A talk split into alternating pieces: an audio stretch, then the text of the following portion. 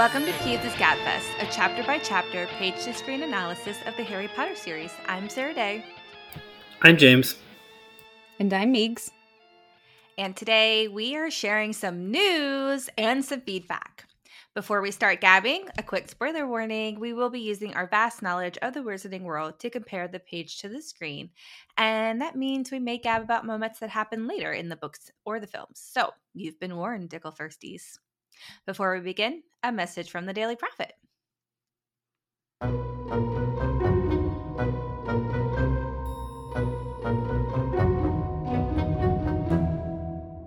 No one wants to wait hours for a potion to brew. Ditch the cauldron and order a BlendJet 2 portable blender today. Sure to get you invited to Slughorn's parties, the BlendJet 2 makes blending so easy and convenient. BlendJet 2 is portable, so you can blend up your potions even while riding a broomstick. It's small enough to fit in your cloak, but powerful enough to blast through tough ingredients like frozen fruit and lacewing flies with ease. BlendJet 2 is whisper quiet, so you can make your morning potion without waking up the whole common room. Lasts for 15 plus blends and recharges quickly via USB C. That that's a muggle contraption. Best of all, BlendJet 2 cleans itself. Just blend water with a drop of soap and you're good to go. I really want to get the black one and add the Hufflepuff logo. Yes. Yeah, and I want a blue one so that it'll match, well, Ravenclaw, but also my kitchen counters. That's like super important. It's got to Yeah. match the ki- kitchen counters. It's nice and convenient if that can happen. Black goes with anything, so I think I'm good. Yeah, it's true. Well, what are you waiting for? Go to blendjet.com and grab yours today. And be sure to use the promo code GABFEST12 to get 12% off your order and two free day shipping. No other portable blender on the market comes close to the quality, power, and innovation of the BlendJet 2. They guarantee you'll love it or your money back. Blend anytime, anywhere with the BlendJet 2 portable blender. Go to blendjet.com and use the code GABFEST12 to get 12% off your order and free two day shipping. Shop today and get the best deal ever.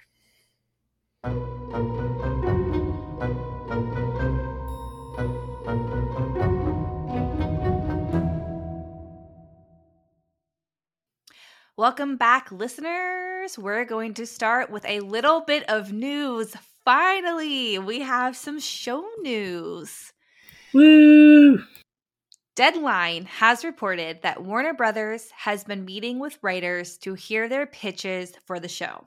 These writers include Martha Hillier, who did The Last Kingdom, Kathleen Jordan, who wrote Teenage Bounty Hunters, Tom Moran, who wrote The Devil's Hour, and Michael Lesslie, who most recently wrote The Hunger Games, The Ballad of the Songbirds and Snakes. They also said they're willing to hear other pitches, which is really exciting because that means all things spin-offs. Wow. Seriously, so exciting. How long did it take for this to happen? It feels like forever. I mean, though they announced it and immediately the writers and actors strikes started and then those ended, I mean, months ago. You're yeah. I think I I guess I hadn't taken into consideration the the strikes themselves because that probably would have slowed down any potential progress that they would have made. But uh, that was probably almost a year ago when we first started this, right? Yeah, I mean, it's about nine months. We started recording in May. I Wow. think. So, because we've, to, for the listener's perspective, if you're newly joining us and decided to like listen to our latest episode, you have to understand that we uh, started this because of the announcement of the show. So, from the announcement to the show to now being able to have writers, that's obviously a big time period of when we were able to like not have like have any news happen or anything like that. But now it's kind of nice to know that they're uh, continuing forward with it, and we'll, we'll uh, get to have our dreams come true, uh, sort of. Right. We've been anxiously awaiting news of this show, and it's nice to finally know that they're starting to make moves. And the fact that they're opening it up to listening to their other ideas for spin-offs is just so excited. We talk all the time about all of the other, especially you, Meegs, about all the little spin-offs that could come with this show. Um, yeah. So it's exciting that they're actually like opening that floor too. well, they're meeting with writers now. Go call them. okay, this is my chance. Screw all those people that have spent their entire lives leading up to this point and dedicating their lives to writing. I'm just going to jump on in there because I feel like doing a spinoff. Are you guys familiar with any of these writers that they said they've met with?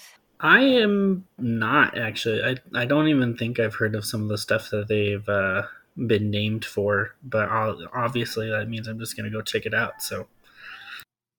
mm-hmm. Um. I'm a I'm a Hunger Games fan, and unfortunately, I have not seen the Ballad of Songbirds and Snakes yet. I did read the book, and so when the movie came out, I was on the the Reddit's threads, um, and it got mixed reviews uh, about of adaptations. Um, a lot more, I think, were were positive uh, than negative. So I would think that Michael Lesslie has a good shot at adapting Harry Potter. Not uh, not a, about being hired, but if he were hired, I would feel good about that. Now, again, I haven't seen the movie yet, so I would like to see it before I make any final judgments on his adaptation skills. But hopefully, he'll find out about our podcast, or any of these writers will find out about our podcast and take note. Wouldn't that be really cool? They'd just be. I like, know. Imagine if they we're just, just gonna like start listening yeah. to these guys. that would be really funny. They're just like, oh man, wow, these these three like really just have it all figured out. Let's just take all of our ideas from them. That would just be amazing. I wouldn't mind being paid as a consultant. Yeah, I wouldn't mind it. I would accept it. so let's move on to feedback now. Cameron on Facebook said, I'm looking forward to seeing how they portray Snape. Now that we know from the last book and movie, he did everything in his power to keep Harry alive and safe. I'm hoping Max gives us hints throughout the seasons that although Snape is tough on Harry, he truly cares for him because of his love for Lily. What do you think slash want them to do? This is a very debatable topic. So debatable because I wanted to say, does he truly care about Harry? Does he? I mean, like, that's the difficult part of it, really, is like, there's part of him that loathes him, mm-hmm. but there could be a part of him that cares, I guess, if you kind of want to, like, maybe go down that road a little bit and see if that, that always goes down. I never really reading the books and coming to the conclusion that I have come to. I've never really concluded that Snape cared for Harry in any way. I just I think it he felt more obligated to take care of him out of his love for Lily. And so that doesn't necessarily mean he cares for Harry. He's just he's protecting Harry because he's Lily's son.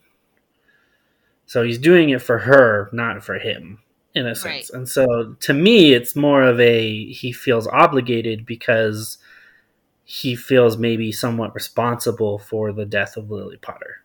At least that's my take. Yeah, I would agree with that. I mean, I think that he does not know how to care for people or himself really um, in a healthy way and he loves lily but he doesn't know how to love in a healthy way because he from what we know from his childhood the little bits that we know he was never given good models of what like a loving healthy relationship looks like and so he doesn't like in his head like he's like desperately in love with lily but he doesn't know how to actually handle that in a positive way. So Um, yeah, I think that it's. I think he does do what he's supposed to do to quote unquote care about Harry for the sake of his guilt that he feels that he couldn't protect Lily, his I don't want to diminish the love that he does or did feel for Lily and say self-pity and mean that it, it was invalidated his feelings, but I but I do feel like there was a lot of that woe is me i'm going to burden myself with this guilt and all of this because of because he could never be with lily it was unrequited love and then she died and he was never able to be a part of her life the way that he wanted to and so i think that he has such complicated feelings that he never knew how to tackle and so then with harry it shows up as eh, you know he cared about him all along but did he I mean, I don't think he did. And to answer Cameron's question here, do we want to see any evidence of this, however subtle, in the earlier seasons? Or should it be like in the books where this twist of him actually uh, betraying Voldemort since day one is revealed in in the last book when Harry's looking at the Pensieve? Or should there be little seedlings throughout the seasons? Personally, I think it needs to stay very close to what we discovered ourselves when we were reading the series. I think it needs to I think it I if they want to maybe like give hints about it, sure but I feel like it's better off knowing or guessing if Snape is real, like where Snape's mm-hmm. loyalties lie, uh, and not being sure, especially for the people who are going to be introduced to the series for the first time through the TV show. Mm-hmm. You know, it it would be better for them to kind of just double guess constantly a Snape's allegiances and where they're coming from.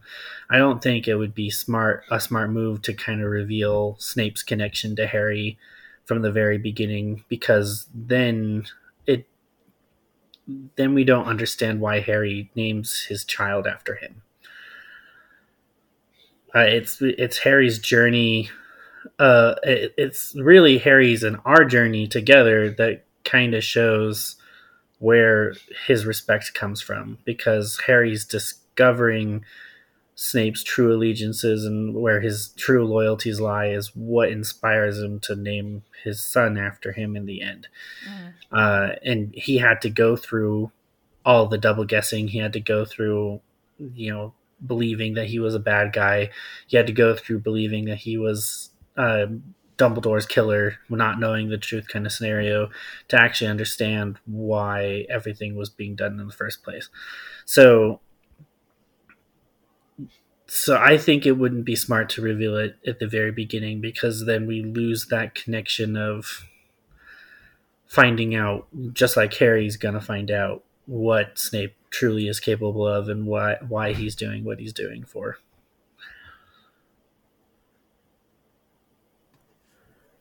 Yeah, I think um I agree with that. I I like that they kept it. It was such a good reveal um towards the end of the series. Spoiler alert. and so I would love for them to keep it very close to that in the books. Um I get the I I do like the idea of of having hints and foreshadowing go on.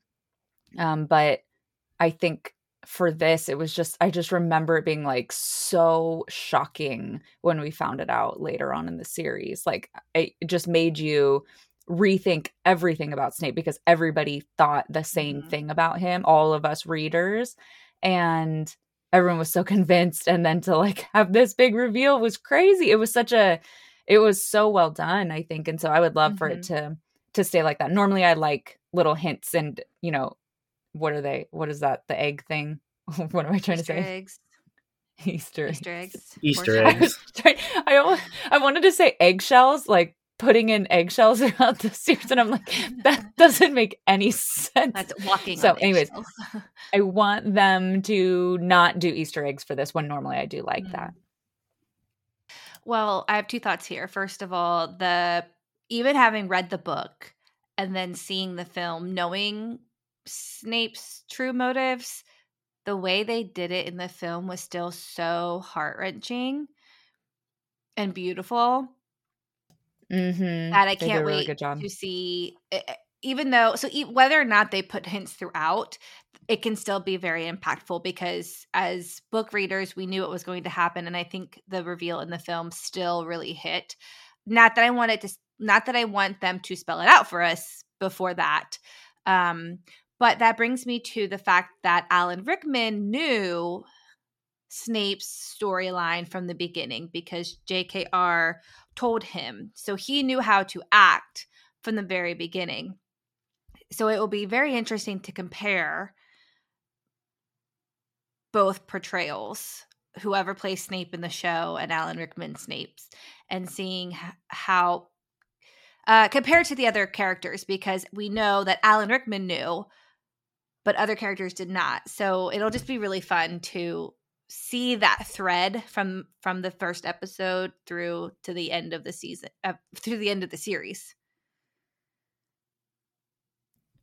Yes, I can agreed. that. I think that is so cool to having especially having read the books and watched the films like been so much a part of the Harry Potter world for for a long time and then now knowing like kind of behind the scenes stuff of how Alan Rickman knew about that plot like it just makes everything so much richer and um oh he just did such a good job with it. I'm like so curious to see who they who they cast and how they write it and everything. I mean that's exactly what we're talking about. I just i cannot wait because it was it was so well done. And even though alan rickman of course is much older than snape would have been in the storyline which we talked about when we did our fan casting after sorcerer's stone but oh my god it was like it was so heart-wrenching every time i see that scene like no matter what if i'm like if i turn Mhm. on the tv and it's in the middle of the movie or no matter what's going on i just like stop everything and watch and that's pretty much true for like pretty much any part of the harry potter movies but especially those like totally heart-wrenching scenes they just did such a good job of that so i can't wait for the show to have even more time to expand upon it. Yeah and there are some parts that i don't love um, i don't know why you telling your story just now reminded me of this because it's not relevant at all but the when he's sitting and crying and holding um lily Mhm. Lily's dead body and little baby Harry's behind him just crying. I'm just like, pick up that baby and and hold him. but other than that, um the the scene the Pensieve scene is just a really beautiful s- s- scene. it really is Interesting how you have a problem with that part. I, find love it that part. That's the part that always pops into my head when I think of like just uh, everything we're talking about with Snape and his his character arc and everything. Like that moment of the film is always what pops into my head. But I never think about I never think about Harry. I'm like Harry's you're not important.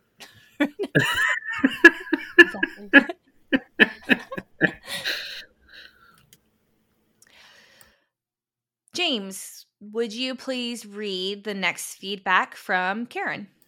Yes. So Karen says from on Facebook, I didn't know this. I can see it though. Hugh Grant was going to play Lockhart! Exclamation mark three times. Uh, so that's pretty interesting.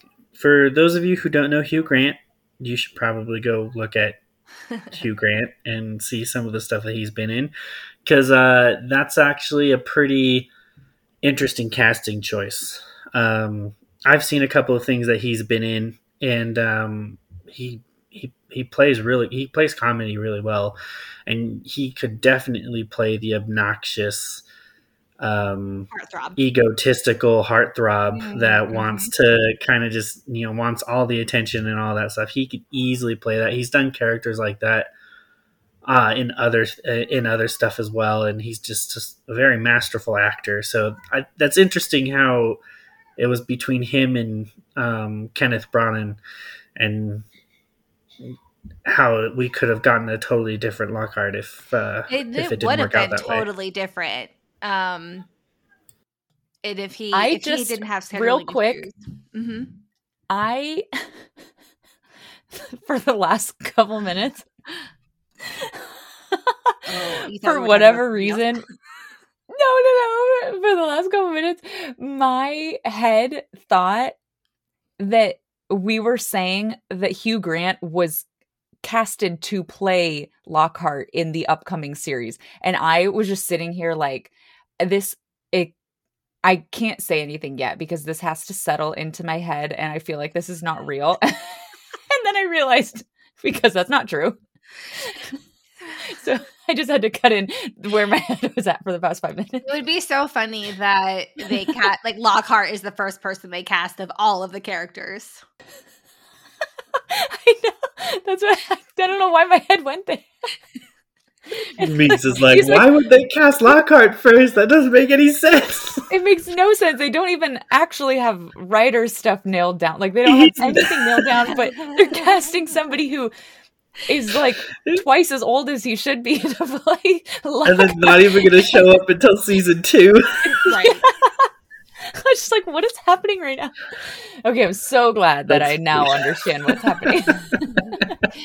to clear things up for Migs, it, Hugh Grant was first cast as Lockhart in the Chamber of Secrets film, but because of Mm. scheduling conflicts, um, Kenneth Branagh was our Lockhart instead. Um, and I, I think no, you know, um, hate towards Kenneth Branagh, but I think I would have preferred Hugh Grant. Although, to play devil's advocate to dare you. myself, I know to play devil's advocate to myself, I think it might have taken me out of the film because I wasn't as well familiar with Kenneth Branagh as I w- would have been Hugh Grant at the time. So that Right. may have taken me out of the film a bit. Yeah, that's a good point.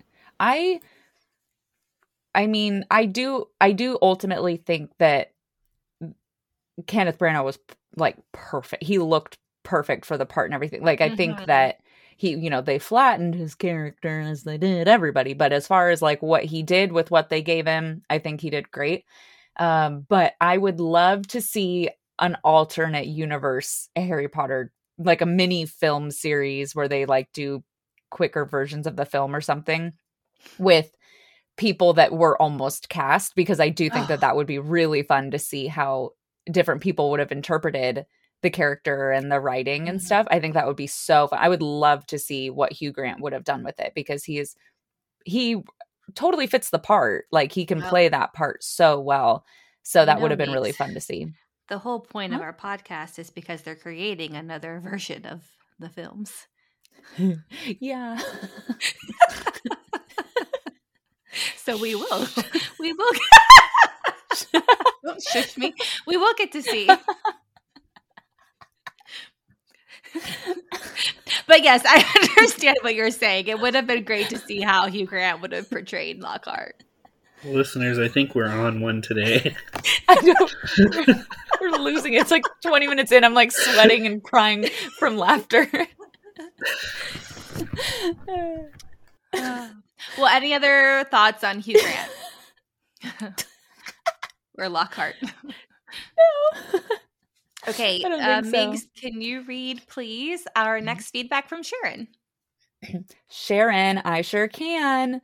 Okay, Sharon said, depending on what perspective they decide to film the show in, I think it could be fun to lean into the suggestion that Harry is the heir to, of Slytherin.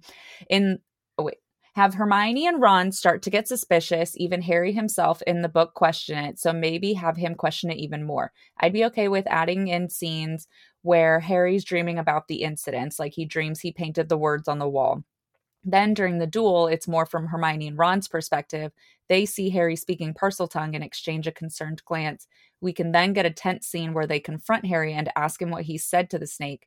Here, we also get Harry being confused and learning about Parseltongue. Perhaps they share their concerns, and Harry shares that he was almost put in Slytherin and now he's questioning himself. Nothing too over the top, just another maybe.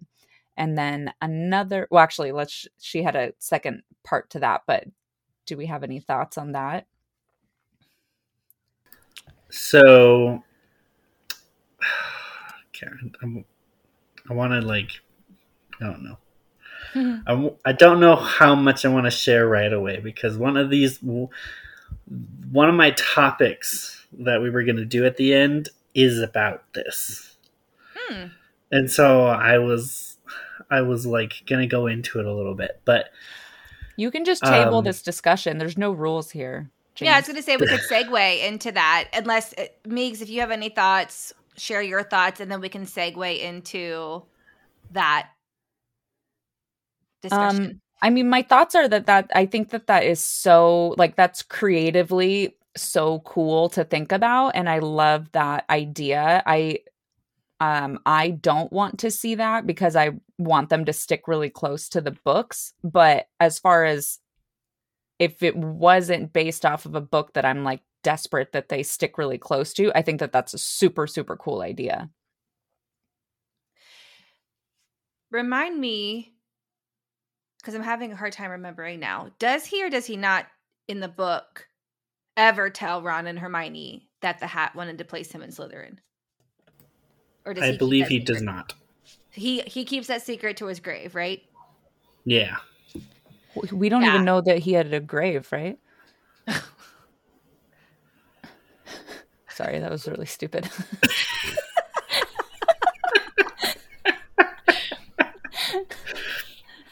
Um. Okay, so Keep I going, don't Saturday. think that he should um tell them that. I I like that he keeps that secret to himself. Um. Although we've talked before how we don't want the show to be just from Harry's perspective, and that's very much a part of. I don't know how we can have that thought process of him debating with himself and and reliving the conversation with the hat without him having that conversation to Ron and Hermione. So that would be the only way I would justify him admitting that out loud is that we get that you know internal monologue from the books onto the screen that way.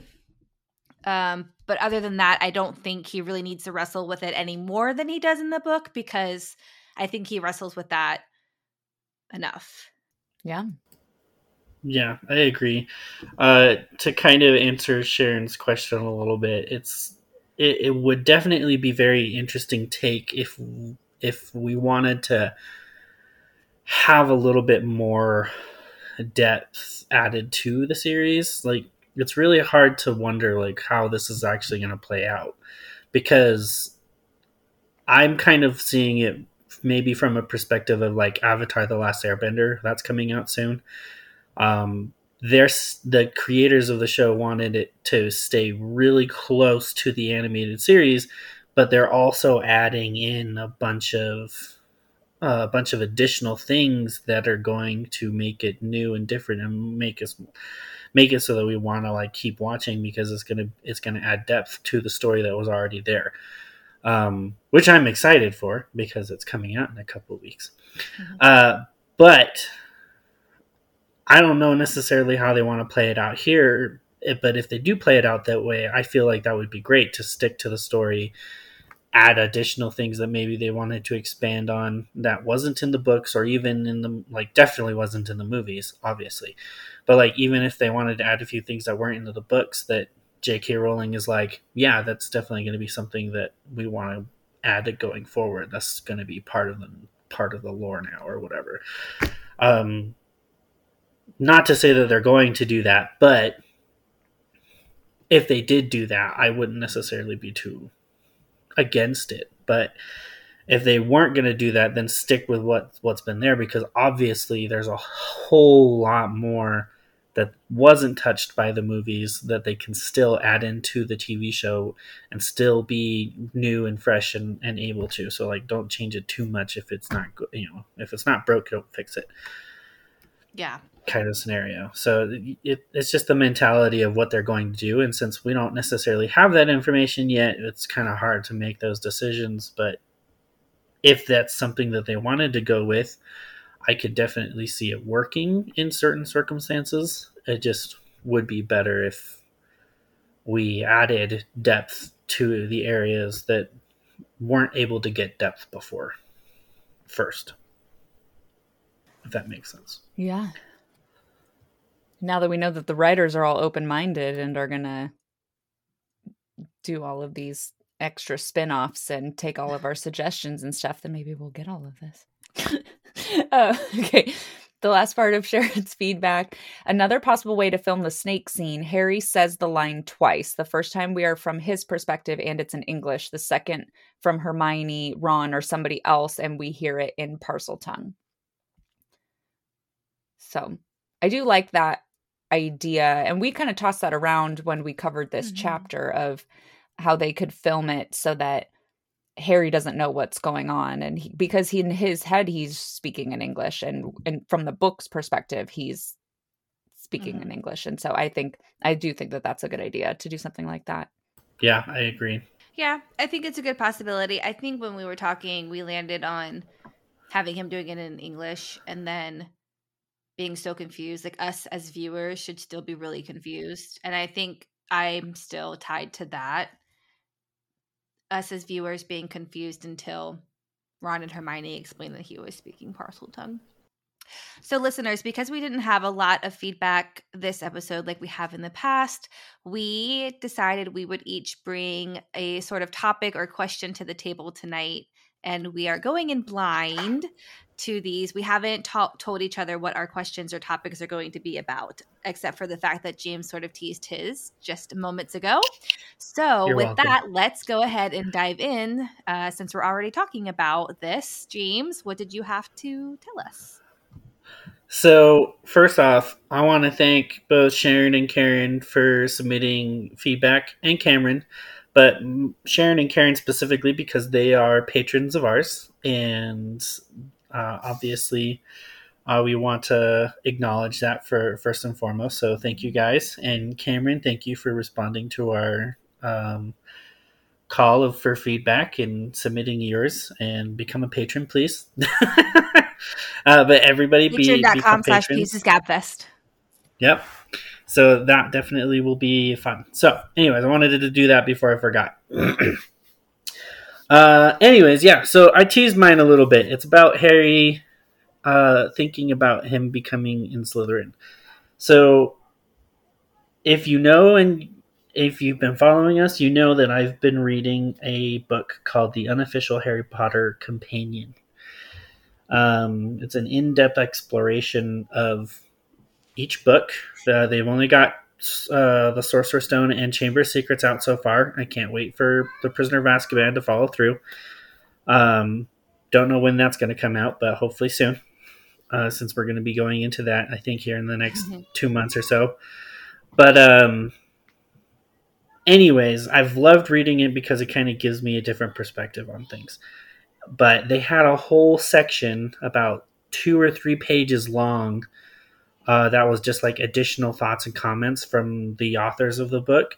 And it talked about what if Harry went into Slytherin? What if he was sorted into Slytherin? How would that look like? What like what would be different? What would change? Uh, and as I was reading it, I was going like, "This totally makes sense. This would have been a completely different route um, the the story could have taken." And uh, it definitely is really interest uh, a really interesting insight. But mostly, what caught my eye was just the reason Harry wasn't even in Slytherin was because, as we discussed in previous episodes, um, Hagrid and Ron kind of influenced Harry's perspective of Slytherin from the very beginning. Harry didn't want to join Slytherin because he didn't want to he, he didn't want to turn out bad. He didn't want the the bad propaganda because that's not him. And so he when he got to the Sorting Hat, he was obviously saying not Slytherin, not Slytherin. Got sorted into the next closest thing, Gryffindor.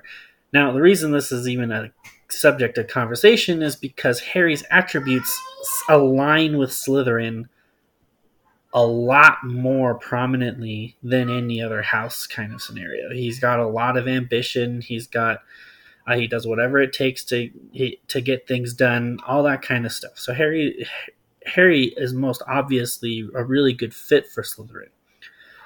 Um, so the the conversation then took into account what would it look like if he didn't have those pre inhibitions of what Slytherin was? What if Ron and Hagrid didn't ever bring it up? What if he had equal ground to each house and the sorting hat just was like and he he just went in and was like I'll be glad with whatever and the sorting hat was just like Slytherin. What would that look like?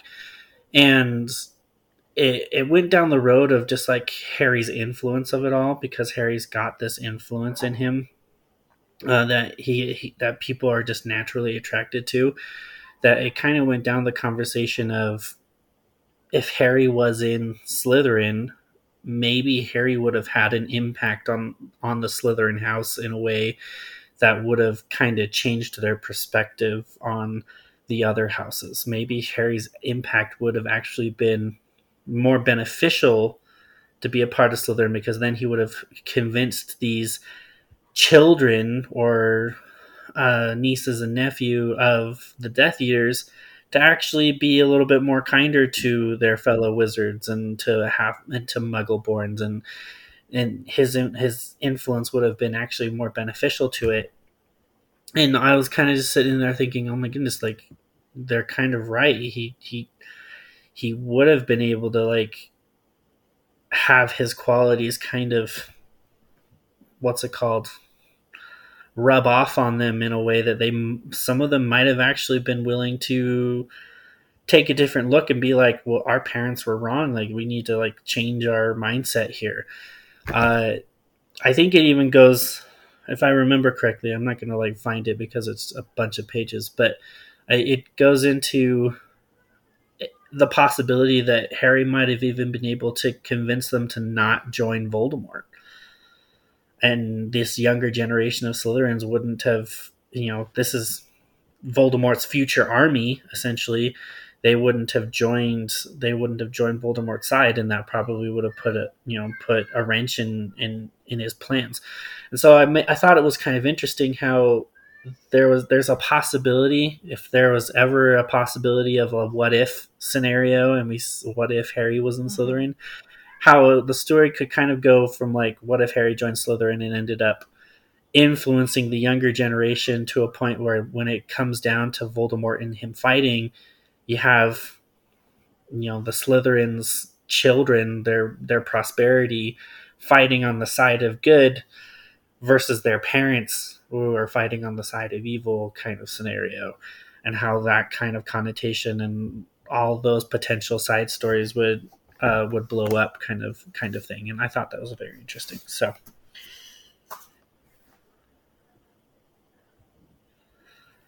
Do you think there's a universe where harry would turn evil from being in slytherin?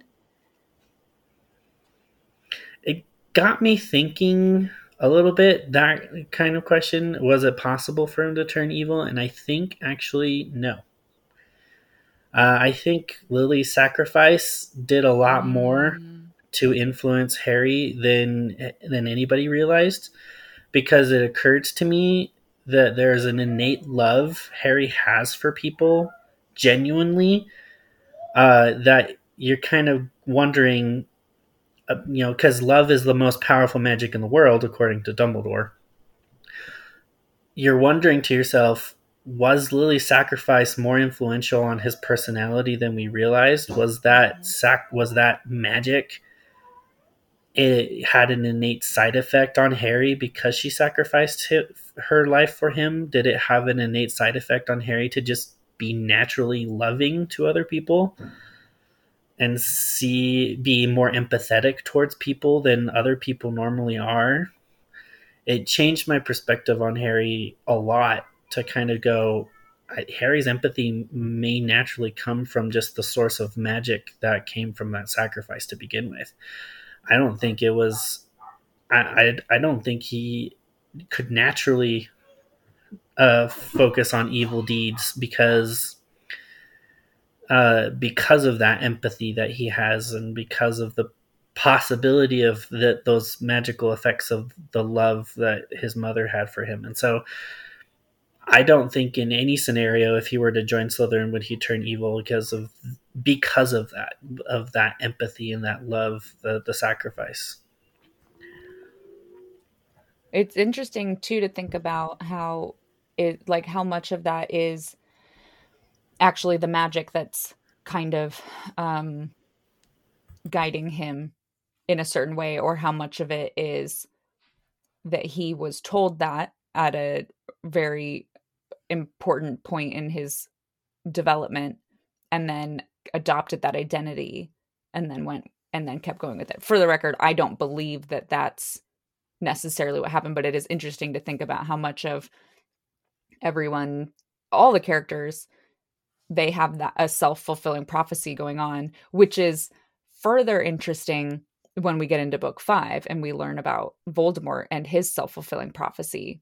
Um, mm-hmm with you know that whole plot point.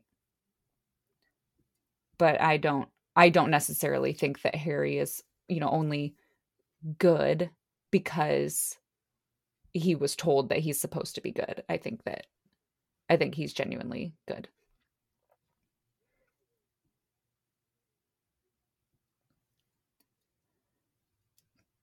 did you have more to say, Sarah-Daye? Or because I had something else to say, but I, I wasn't sure if you had something else. Um I uh I look at Harry a lot like Captain America and that character of how he's like always considering not that like there are um that neither character has a flaw at, at all of course they both have their flaws but like they're both so so desperate to do whatever the good thing is for the betterment of everybody around them and sometimes they're like so rigid with that that they sort of don't see a bigger picture or they're like looking so sometimes they're looking so far ahead to what that end game is ha ha ha ha that mm-hmm. you know they kind of they ignore some things that are in front of them but i i think that there's a lot of um parallels that are between harry and a Captain America character. Mm-hmm. Most definitely. Um, now, suffice it to say that this is all just kind of like theory, eh, theory in a sense. I'm not saying that Harry would have had the ability to convince every single Slytherin, but because of just Harry's personality, if you take Harry who he is right now and place him into that situation, I mean, just his open mindedness about everything probably would have had an effect. Would everybody join his side? Probably not. I mean, uh, it may, you know, especially the children of the Death Eaters would be a little bit harder to sway over to his open mindedness mm-hmm. and acceptance of everybody than, say, just an, another Slytherin who had nothing to do with Voldemort kind of scenario. So uh, and you know, some Slytherins probably did fight fight in the Battle of Hogwarts. You know, Harry probably did have an impact on them. Um, or maybe they didn't. I don't remember. I want to say they like, did not, but um, I would like for in the show if if they make one change, like that's one I wouldn't mind is having some of them. Is having some of the Slytherins yeah. join the fight. because fight. I hate how Slytherin has such a stigma because of all yeah. of this, you know? And like there's so many people that are sorted into Slytherin. They're not bad people, you know. It just so happens that every witch or wizard that went evil in the wizarding world was a Slytherin. But you know, well, what's interesting what's interesting too is that the whole the whole Harry Potter series is so much about um breaking down social norms and like caring about everybody no matter what their background is and those sorts of things and like harry himself kind of personifies that of somebody who has a you know a, a horrible background and this these awful burdens that are always hanging over his shoulders and he gets ostracized but you know he's his two best friends are people who also get ostracized for various reasons. I mean, ostracized is kind of a strong word for Ron and Hermione, but you know what I'm saying. They're all outcasts. And so the whole the whole series is about that. So it is interesting that there's such an intense like um like J.K. Rowling writes it so that there is no forgiveness with any of the Slytherins at all. When that definitely, I think, goes against with goes against the other uh, lessons, I guess, that come out of the Harry Potter storyline. It would be, I would have, I feel like it would have been more satisfying rather than like, um, like vindicated, a vindicated type of feeling, which I think is what she was going for, for the readers to feel when all, none of the Slytherins stayed to fight at the end. Mm-hmm. And, you know, we're all supposed to be like, yeah, because they suck. And I, I think what would have felt better is if there was a redemption arc from these kids and the maybe the parents of the kids like whoever was there that w- that were you know Slytherin families and they had stayed to fight alongside. And I think it, it it would have been more satisfying and it wouldn't have taken away from all of the other good that was going on and the the larger fight and the larger storyline. It wouldn't have taken away. It only would have i think made the story feel like richer and more positive um if she had done that instead. I'm i'm gonna have to agree with that. I think i think you guys are right in the sense that if there's gonna be any changes to the story to make it a little bit more better or even interesting i think the stigma of slytherin is just gonna have to go uh, and we're gonna have to to do what I like to do what I even suggested to like have Harry influence Slytherins in a way like he doesn't even have to be in Slytherin to do it. I feel like Harry's influence obviously reaches to the other houses because Ravenclaw and Hufflepuff also join him in his Dumbledore's army type scenario in book five, and they look up to him in other things, and um, so it's it's not just like Harry being in one house obviously changes things. I think maybe there are some Slytherins that would have had an effect from Harry that may just be late bloomers in the sense and probably wouldn't have had any effect until book 7 when the when the actual moment has to come and they actually do have to fight for for for their family and what they are believing or for to fight for Hogwarts and what they would like to believe in. And so I think it would definitely have an interesting dynamic not to take too much away from the story, but like it would have an interesting dynamic to have some of the Slytherin's children be like, I'm standing up for what I believe in, even though it's like completely against what my parents believe in. Yeah. I think there's a fine line because I, again, I also want to see less of the stigma around Slytherin house as a whole. But through Harry's eyes, there's very much a stigma there because A, Snape is the head of the Slytherin house and he's a bully towards Harry. Draco is in Slytherin and all of Draco's little cronies all bully Harry and the other Gryffindors. And I think focusing more on Draco and his friends, like Pansy and uh Zabini and then Crabbe and Goyle and kind of his grade and their um kind of competition with not just Gryffindor but the as a as a house but the students in their year in Gryffindor um and so walking that fine line between showing that hatred towards those Slytherins, but not all of the houses having this hatred towards Slytherin. Yeah, I think that that would be a perfect medium because it is really important to Harry's character throughout the entire series that he does have that like intense bias and hatred towards the Slytherins.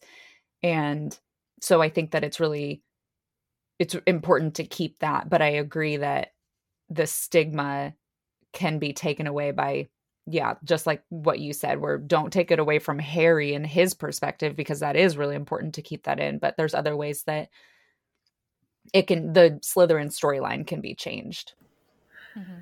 and i think one of those things is gonna have to be draco's redemption arc and how draco didn't really get one mm-hmm. and but draco was always intended to have one uh, I remember J.K. Rowling saying that she she mm-hmm. she had one for him, but then ended up not going full force on it.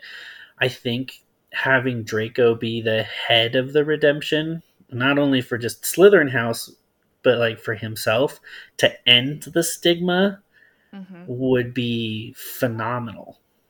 Uh, because agree, I, don't, I, I don't think you have to take away the stigma in the beginning. I think you know having the stigma there would be it would be part of the celebration that we would have at the very end when when they do make that change and go, hey, I'm standing with Harry and what Harry believes, and not with what my parents and Voldemort believe. The only I- thing, though, that I want to kind of not necessarily argue, but if we do give Draco a redemption arc, I think it needs to be very clear, or, or not very clear, but Snape's story needs to be very gray because the films, I think, made him a lot more lovable than the books do. Um, and or, um, maybe Yeah. lovable is not the right word, but em- empathetic. Uh, um, I can't think of the word. They they took yeah, I know what you're saying because they took out so he said so many terrible, mean, awful, disgusting things to Harry and to Yeah. the other students. I mean, yeah, all of them. they took out Mhm. Neville and so Hermione, much of that dialogue. Yeah, so I do And I agree that they made him more empathetic or something. If we have a redemption arc for Draco, which I definitely want, I thought that he always needed one. It needs Snape storyline. Yes, keep all the Lily stuff and all that beautiful Pensieve stuff in the film, but you need him to be Umbridge level. You know, when in the fifth book, Harry's like, I don't know who I want to see win, Snape or Umbridge, because he hates them both, you know? We need that level of hatred towards Snape because I don't think both Snape and Draco should have these redemption arcs. Yes, we have Voldemort, who's the big bad, and he doesn't obviously get, but at the same time, it's all very great because look at his life. And he was born under the love potion spell. And so he's automatically just doomed to be this bad guy. And then he had a bad life on top of that. So you're already, you know, getting a, an empathetic backstory for him too. And I don't think every bad character should be excusable. Well, and what'll be really interesting is because they cut out so much um from the sixth book, which obviously we'll get to. and so much of what they cut out was that empathetic backstory for Tom Riddle. Mhm. And it they I think that J.K. Rowling wrote it in such a good way where you can empathize. I think this is just the sign of a good writer. And I think Marvel does this really well.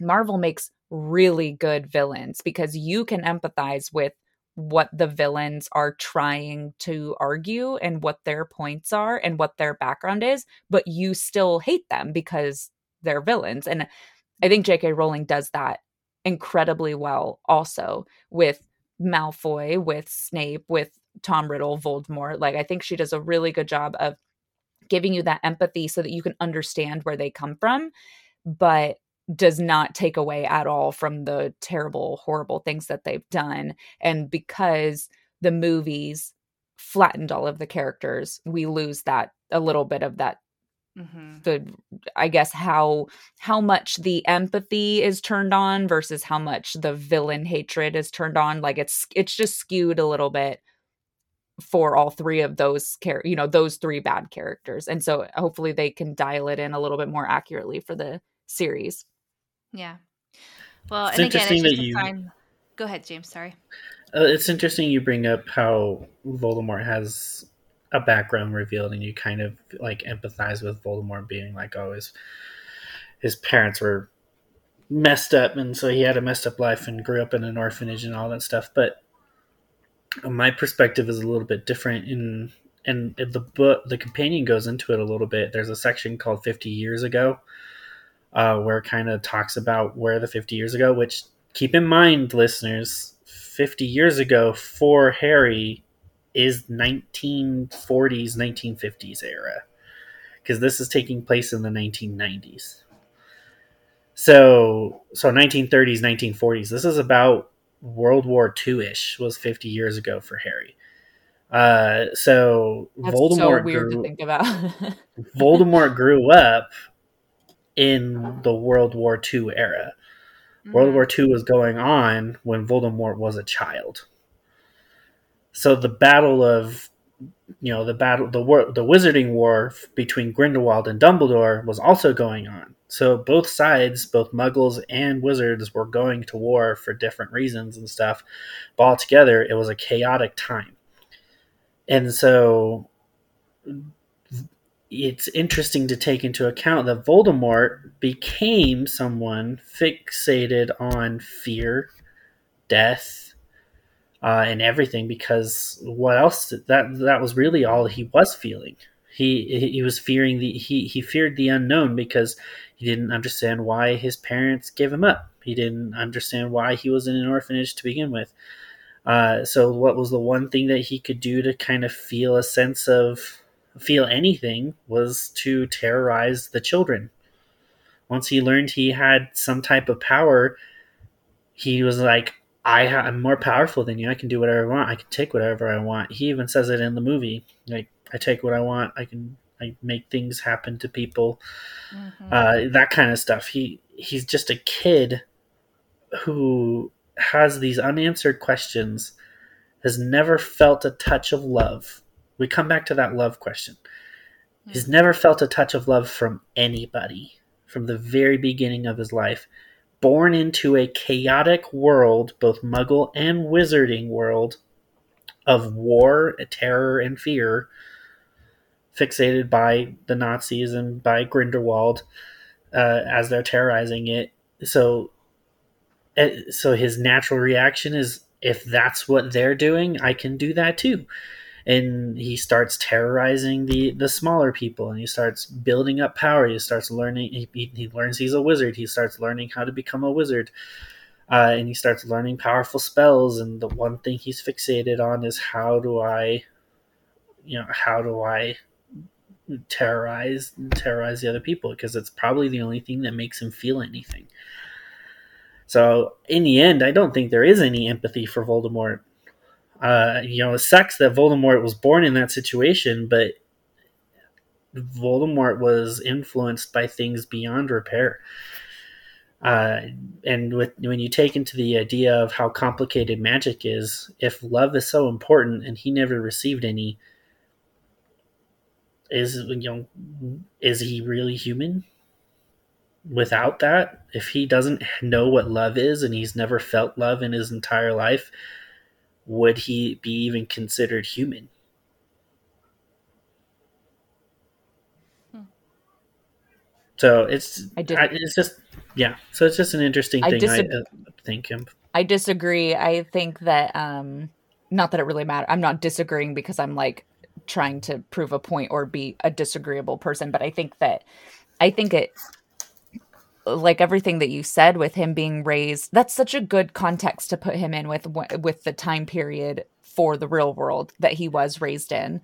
Um and i think that him being raised without love i mean like i can't even imagine what that's like because we all have you know whatever things from our childhood that we wish could have been a little bit better but he doesn't he doesn't have like any sense of of anything. And i i think that that does make him a very empathetic character does not excuse obviously any of his behavior but it it makes so much sense for why he did everything that he did.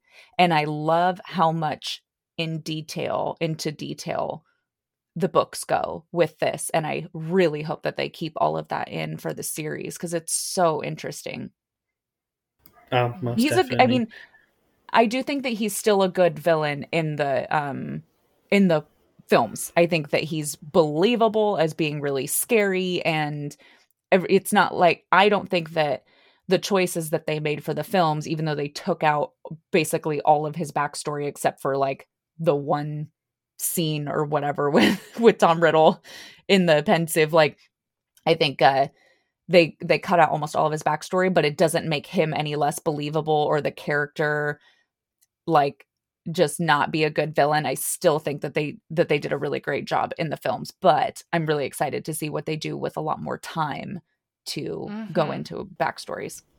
Oh Mhm. yeah, definitely. And Meigs, you can always disagree. There's always there, there's always room Oh, for disagreeing. I will you. never get offended when you disagree with me. Well, that conversation, James, um, was amazing, and we really went in on that conversation. So we are running out of time. So we're going to wrap it up here for tonight. But uh, Meeks and I do have questions to ask each other. So we will do this again soon. But for now, thank you for causing havoc with us today. Next time, we will be back on track with chapter 14. James, where can our listeners find you? They can find me on James M. Beltran, um, whether that be Instagram or TikTok. Totally up to you guys. Uh, but you can find me there and what I'm doing there. And you can find me on Instagram at Megan, M E G A N underscore Lachowski, L A C H O W S K I. And then from there, you can find all of my other projects. And you can find me, Sarah-Daye, on Instagram at captain.mcdee. That's M C D E E. And you can find my other projects linked there as well. Sarah-Daye, I'm cutting you off because I just realized that as we are recording right now, it is Lockhart's birthday. No. What? Unknowingly, unbeknownst to us. Anyways, okay, that's all. Not to destroy your flow and then make No, you go it's back to it. Um, you didn't pause, right, James? You left that in. No, I left that in. Okay, great. So we'll leave that in. um, it's we just because you're talking about how we had a whole com- conversation about Lockhart earlier, right? Yeah. And it's Lockhart's Wizardingworld.com says it's Lockhart's birthday. birthday. well, happy birthday, Lockhart. We had a whole conversation about who should play you. Um, so you can follow us there, and then you can follow the podcast Peeves is Gabfest on Instagram and TikTok at Peeves is Gabfest. Don't forget to subscribe. Please, please, please subscribe to the podcast and leave a review if you can. Five stars are better than one. If you're as mischievous as we are, please consider joining our Patreon at patreon.com slash Gabfest. If you have any feedback, leave us a voicemail at 409-422-3378. That's 409-GABFest. Or email it email us at peevesisgabfest at gmail.com and we can do more episodes like this one. Also, come join our in on the discussion at our Facebook group, facebook.com slash group slash Peeves Gabfest, or just search Peeves Gabfest on Facebook. Until next time, Ickle Firsties. Bye.